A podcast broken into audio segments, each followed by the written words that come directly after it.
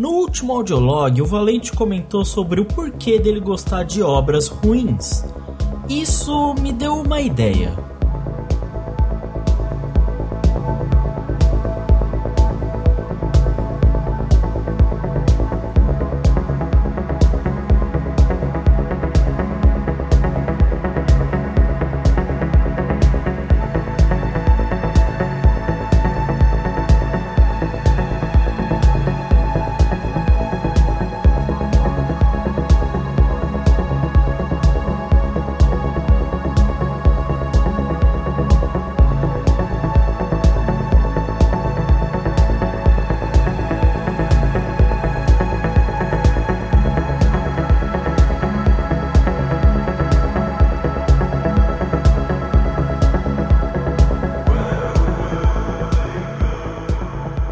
Começar esse audiolog, eu resolvi colocar um questionamento na frente de tudo, como eu geralmente faço nos audiologs. A gente sempre comenta sobre obras ruins ou sobre coisas que nós não gostamos. E o audiolog do Valente me fez parar para pensar bastante nisso.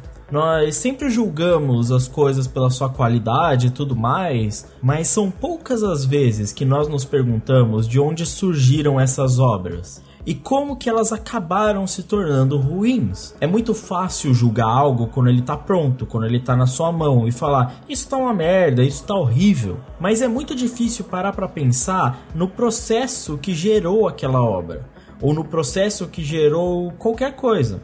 Seja um prato de comida, ou mesmo um carro, ou mesmo uma obra de arte. É muito fácil apontar o dedo para as pessoas e falar: olha só, isso que você fez é muito ruim. Mas é muito mais difícil parar para pensar pelo lado daquela pessoa. Isso tem um nome, isso se chama empatia.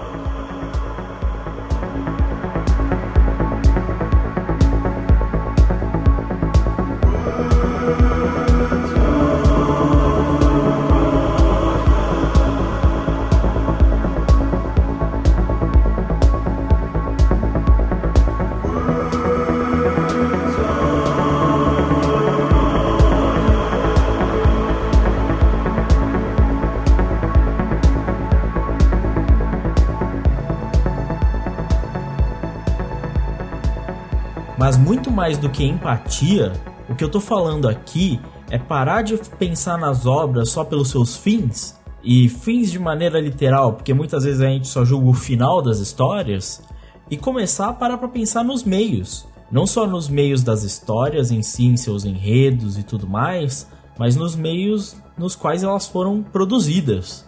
Isso vai fazer com que nós paremos de olhar para as histórias de maneira absoluta e pensemos assim: olha só, se essa animação não tiver a mesma qualidade de animação de Akira, não tá boa. Adivinha só, provavelmente em muitos anos ninguém vai fazer uma animação como a de Akira. Até porque ninguém mais faz animação tradicional daquele jeito. Para pra pensar assim: se eu começar a jogar tudo através de um ponto de qualidade necessária, eu vou acabar parando de ver tudo. Olha só, o julgamento aqui é o seguinte: nem tudo vai ter o mesmo padrão de qualidade por uma simples questão. Um amigo meu da faculdade comenta várias vezes, é, em tom de brincadeira, mas muito real na verdade, sobre orçamento. Quando nós estamos fazendo nossos trabalhos, seja no TCC ou na produção de outros trabalhos em grupos dentro da faculdade, ele sempre fala: olha, gente, a gente não tem orçamento para fazer isso. Por orçamento, ele quer dizer a gente não tem condição de produzir isso no tempo que a gente tem ou na capacidade que a gente tem hoje. Isso é importante de se ter em consideração, porque muitas histórias, por melhores que elas sejam, não têm a capacidade técnica de atingirem os padrões de qualidade de filmes como Akira, por exemplo. Isso é muito importante. Eu falo, por exemplo, de Durarara. Durarara é o meu anime favorito. O primeiro eu acho excepcional e muito difícil de se questionar em qualquer aspecto, mesmo técnico. Mas na sua segunda temporada, ele mudou de estúdio, o dinheiro ficou todo com o estúdio antigo, e olha só, a galera que tinha que produzir esse novo anime não tinha o dinheiro e o orçamento para produzir um anime da mesma qualidade técnica que o anterior. A única coisa que eles tinham era narrativa, soundtrack e um apelo, um apelo pela história que é Durarará, pela história excelente que é Durarará. Eu não acho que a segunda temporada chega ao mesmo nível que a primeira, mas dentro do orçamento que eles tinham, na minha visão pelo menos, foi um trabalho excepcional.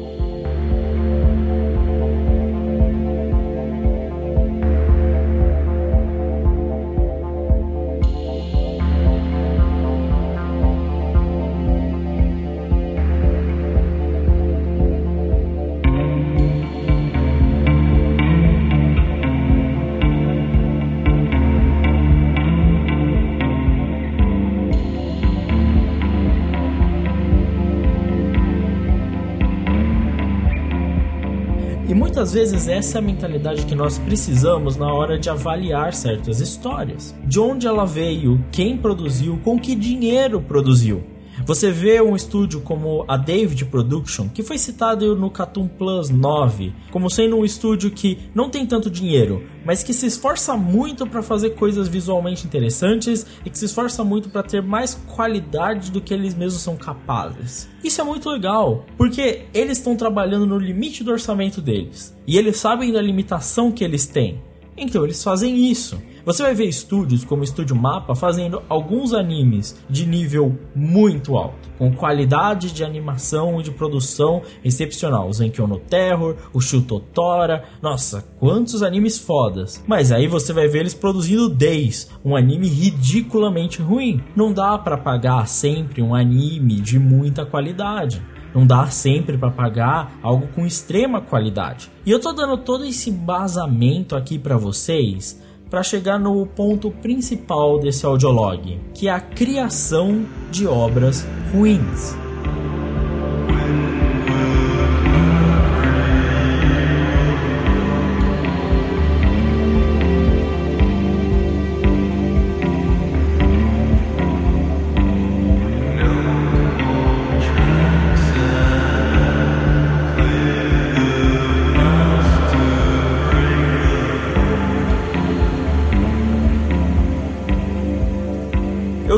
Esse panorama para que vocês entendam o julgamento por trás da criação de histórias. Vocês entendam que não é só virar e falar assim: ah, isso é ruim, ponto, acabou. É bom colocar porquês dentro disso, é bom entender o que está acontecendo por trás daquilo. Porque muitas vezes vocês vão ver um estúdio fazer algo muito ruim e depois algo muito bom, sabe? Vocês muitas vezes vão acabar criticando certos artistas que não tiveram tanta culpa assim na qualidade das histórias. E, e olha, eu não tô querendo aqui defender todos os artistas. Assim, tem muito cara que faz muita coisa ruim e é ruim porque, cara, cagou no pau, sabe? Toei é muito boa fazendo isso. Eles fazem muito anime ruim tendo dinheiro e condição de fazer melhor. E tem muito autor que também faz isso. Faz muita história ruim só porque é ruim. Então eu vou deixar aqui claro a minha visão sobre como essas obras ruins surgem através da minha experiência. Para quem não sabe ou não prestou atenção, você que é novo e tá aqui no Audiolog pela primeira vez, eu estudo animação mais especificamente produção audiovisual, na Faculdade Melies. E no terceiro semestre nós tivemos a experiência de produzir uma vinheta. E essa experiência foi muito interessante, porque como o nosso professor disse na nossa apresentação no segundo semestre, o nosso objetivo era passar por todas as etapas da produção de uma animação. Ou seja, nós criamos uma animação do zero. É óbvio que eu também estou fazendo isso para o meu TCC. Todas as pessoas se formam em grupos e fazem uma animação animação, o que é muito legal. Mas antes disso, nós temos a nossa primeira animação, a nossa primeira jogada em tentar animar alguma coisa, tentar criar alguma história e fazer. E nós tínhamos que produzir essa vinheta de 15 segundos, que tinha como objetivo ser a abertura da nossa sala, a TPA 14. E olha só, quanta merda! Eu não tô falando só do resultado final dos trabalhos, como eu expliquei antes. Não é só sobre isso. Quanta merda durante a produção disso aí. A quantidade de problemas e erros que acontecem durante essa produção são inimagináveis e dos mais absurdos possíveis. Dos mais óbvios de pessoas vagabundas que não querem fazer nada e deixam seu grupo na mão. Esse foi o caso do meu grupo. Teve uma pessoa que não tava fazendo nada e fodeu a galera. E óbvio que você também tem pontos positivos. No meu grupo mesmo, onde tinha um cara vagabundando, teve outro cara que resolveu botar o pé pra frente e falar assim: então a gente vai carregar isso juntos. E ele me ajudou muito a carregar esse trabalho até o final. E se não fosse ele, eu não teria conseguido. Porque é muito difícil tentar carregar tudo sozinho. É por isso que é muito difícil você chegar num filme e falar é tudo culpa do diretor, é tudo culpa desse cara aqui. Cara, honestamente, se um filme dá ruim e ele fica uma merda, provavelmente não é culpa de um cara só.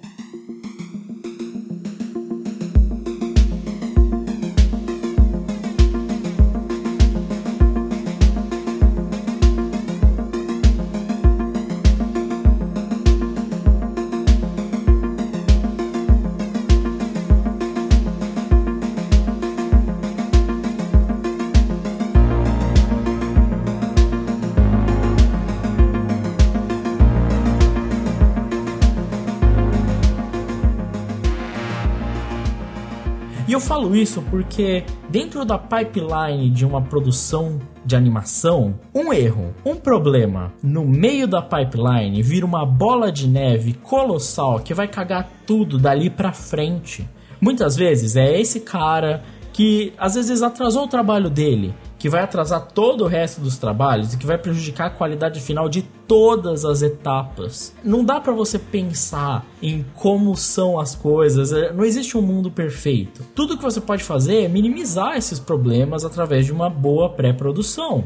Mas aí você pode ter problemas na pré-produção, o que também vai foder sua história no final. Vocês entendem o que eu tô querendo dizer aqui? Existem diversos problemas diferentes. Existem diversas causas diferentes e várias coisas que podem acontecer. E eu tô aqui para contar um pouco dessa minha experiência, do que aconteceu e como acabam surgindo essas obras ruins. Vocês vão poder ver, vai ter um link aí da minha vinheta e vocês vão poder assistir, tá? Eu mesmo sei que está uma merda. Eu mesmo sei que tá ruim, não tá bom, tem muitos problemas. Eu já entreguei esse trabalho e eu tô passando a semana seguinte tentando fazer ele um pouco melhor para quando eu colocar no meu portfólio não ficar tão cagado assim. Mas assim, o negócio é que não tenho o que fazer. E eu prefiro, pelo menos, dizer assim: eu fiz isso, eu consegui terminar isso, eu vou entregar. Pode não tá bom, mas eu me esforcei tanto para fazer isso. E eu penso que muitas vezes essa é a visão de muitos diretores, muitos criadores, muitos quadrinistas. Eles têm tanto esforço, às vezes muito carinho por aquelas histórias. Eles sabem que não tá bom. Honestamente, se um cara tem capacidade de ser diretor, ele sabe que o negócio não tá bom. É muita ingenuidade sua acreditar que não. Não que não existam maus diretores. Eu vou afirmar isso novamente. Toda a generalização é burra. Então existem diretores que são ruins. Existem diretores que estão lá por outros motivos que não a qualidade do trabalho deles. É claro que isso existe. Mas o que eu quero dizer aqui é que existem outros fatores, tá?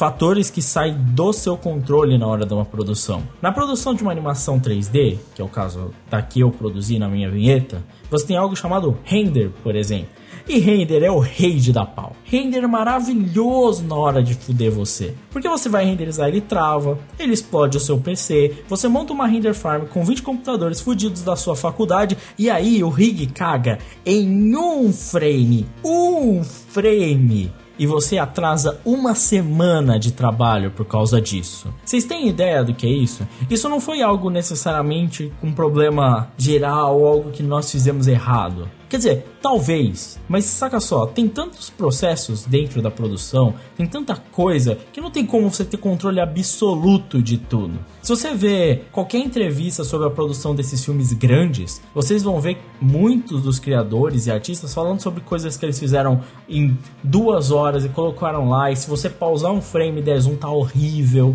Porque acontece. E isso atrasa muitas vezes. Quantos filmes vocês não veem tendo atrasos? Ou jogos? Até mesmo escritores de mangá que atrasam suas histórias. Pode muitas vezes acontecer que o seu autor favorito de mangá tava lá desenhando e por causa do calendário apertado que ele tinha, ele tava sem uma cópia daquilo que ele fez e ele derramou tinta em cima e ele perdeu uma página. E lá se vai uma semana de trabalho.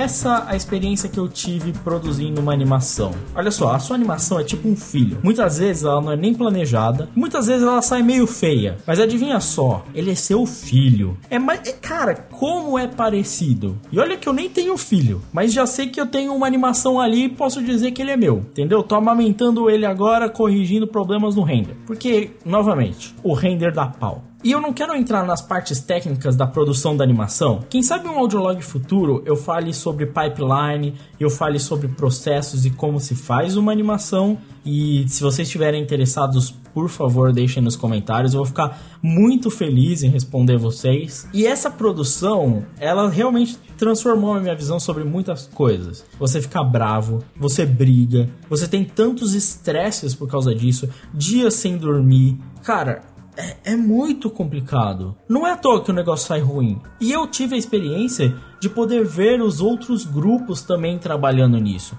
também tendo os mesmos problemas, seja com pessoas que não estão fazendo, ou seja com projetos que são ambiciosos demais. Você vê todos os tipos de processos. Você tem pessoas que têm muita capacidade em algo, mas não tem muito em outra. E aí você vê que a produção deles acaba faltando em qualidade, como por exemplo animação. Um grupo pode entender muito de render, muito de luz, muito de textura, muito de modelagem, mas não entender de animação. Você pode ter uma equipe de pessoas que trabalham com você que eles são os melhores em uma coisa, mas não em outra. Não tem como você conseguir sempre os melhores em tudo. Talvez na Pixar. Mas aí você também tem a experiência de talvez ter suas obras meio lavadas durante o tempo. É, eu não sou tão fã da Pixar quanto todo mundo. O que eu digo é assim, você também tem esses exemplos de grupos que são como essas grandes empresas que assim, tem tanta capacidade que no final tudo sai meio meh. E você também tem aqueles grupos que falam assim: eu vou fazer animação 2D. E, e fica só um aviso para você aí, garoto, que talvez vai começar a produção audiovisual ou que vai começar a fazer animação. Fazer animação 2D é tiro no pé. Você quer fazer animação 2D? Dá trampo pra cacete. Sabe por que anime sai muitas vezes uma merda? Porque animar 2D é trabalho pra porra. Custa muita grana, é foda de fazer. E adivinha só, você não tem calendário para fazer isso. É muito treta. O render da pau é uma coisa. Animação 2D você tem que desenhar na mão, não tem como você acelerar o processo. Mesmo eu que desenho rápido, sei o trampo que é e, cara, sério, é foda. E você vê grupo que tentou fazer animação 2D. E muitas vezes pessoas legais, amigos seus, que você fala, caralho, velho, você é muito bom, mas por que você teve essa ideia? E eles se agarram naquilo e eles querem fazer aquilo. E você entende porque eles querem terminar aquela história, mas não dá, não tem orçamento. É muito complicado, cara. Produzir uma animação é difícil. Produzir uma obra de arte é difícil. Exige muito mais trabalho e dedicação do que você pode imaginar. Imagina todo momento, durante todo o seu dia, você ter que se focar em uma coisa. Não tem essa de ter descanso, não tem essa de vou parar para jogar um videogame, não tem essa. Na semana final, antes da entrega, eu vi todas as pessoas sem falta da sala se dedicando para um caralho, para tudo. Porque não tem como. Você tem noção do que é isso? Você passar 24 horas do seu dia, porque provavelmente você tá acordado o dia inteiro, falando assim: preciso renderizar isso, preciso animar isso, precisa fazer pós disso, precisa fazer isso, precisa fazer aquilo, precisa fazer aquilo, precisa fazer aquilo, falta 3 dias. Só pensa, só pensa. Tem como algo nesse ritmo sair bom? Tem. Vai sair várias vezes? Não.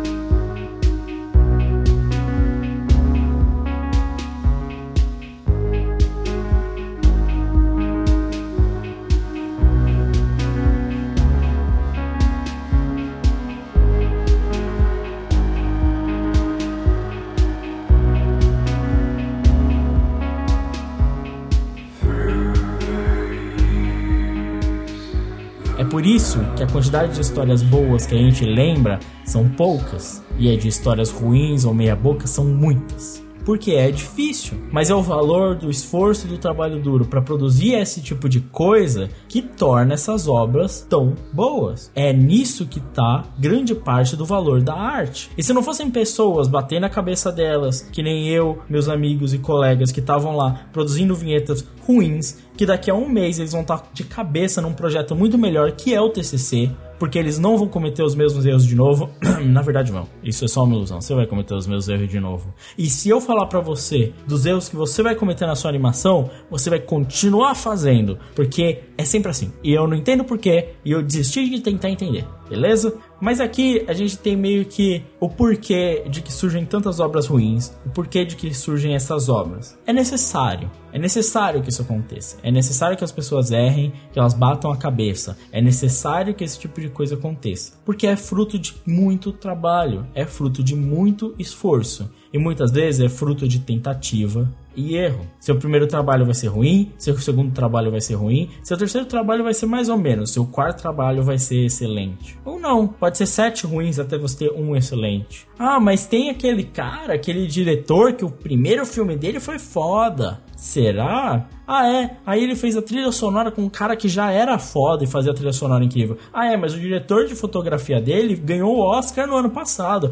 Ah, é, mas a figurinista. Entendeu? Às vezes, muitos desses caras estão meio que mascarados. Um filme, por exemplo, Esquadrão Suicida, para falar um desses filmes de super-herói que todo mundo ama aí. No caso de Esquadrão Suicida, é um filme que todo mundo odeia. Por quê? Você acha que o problema é a direção? Você acha que o problema é o Will Smith? Você acha que o problema é que não teve tempo de tela bastante para Margot Robbie? Porque, ô mulher bonita. Não, cara. Você acha que o problema foi o que ali? Alguns professores meus falam que em boa parte é a edição. Eu concordo. Em boa parte, o problema desse filme é a sua edição. Ou seja, é a parte final. O cara foi lá e cortou tudo errado e deu cagada, velho. Mas não foi um cara só. Não é culpa só do diretor, não é culpa só do Will Smith. É a mesma coisa dizer que a culpa da seleção brasileira não tá jogando bem é só do Neymar. E, e, e, nem tá tanto assim, viu, galera? Para de noiar com a porra da seleção na Copa do Mundo, caralho. Vamos torcer pra esse time ganhar, por favor?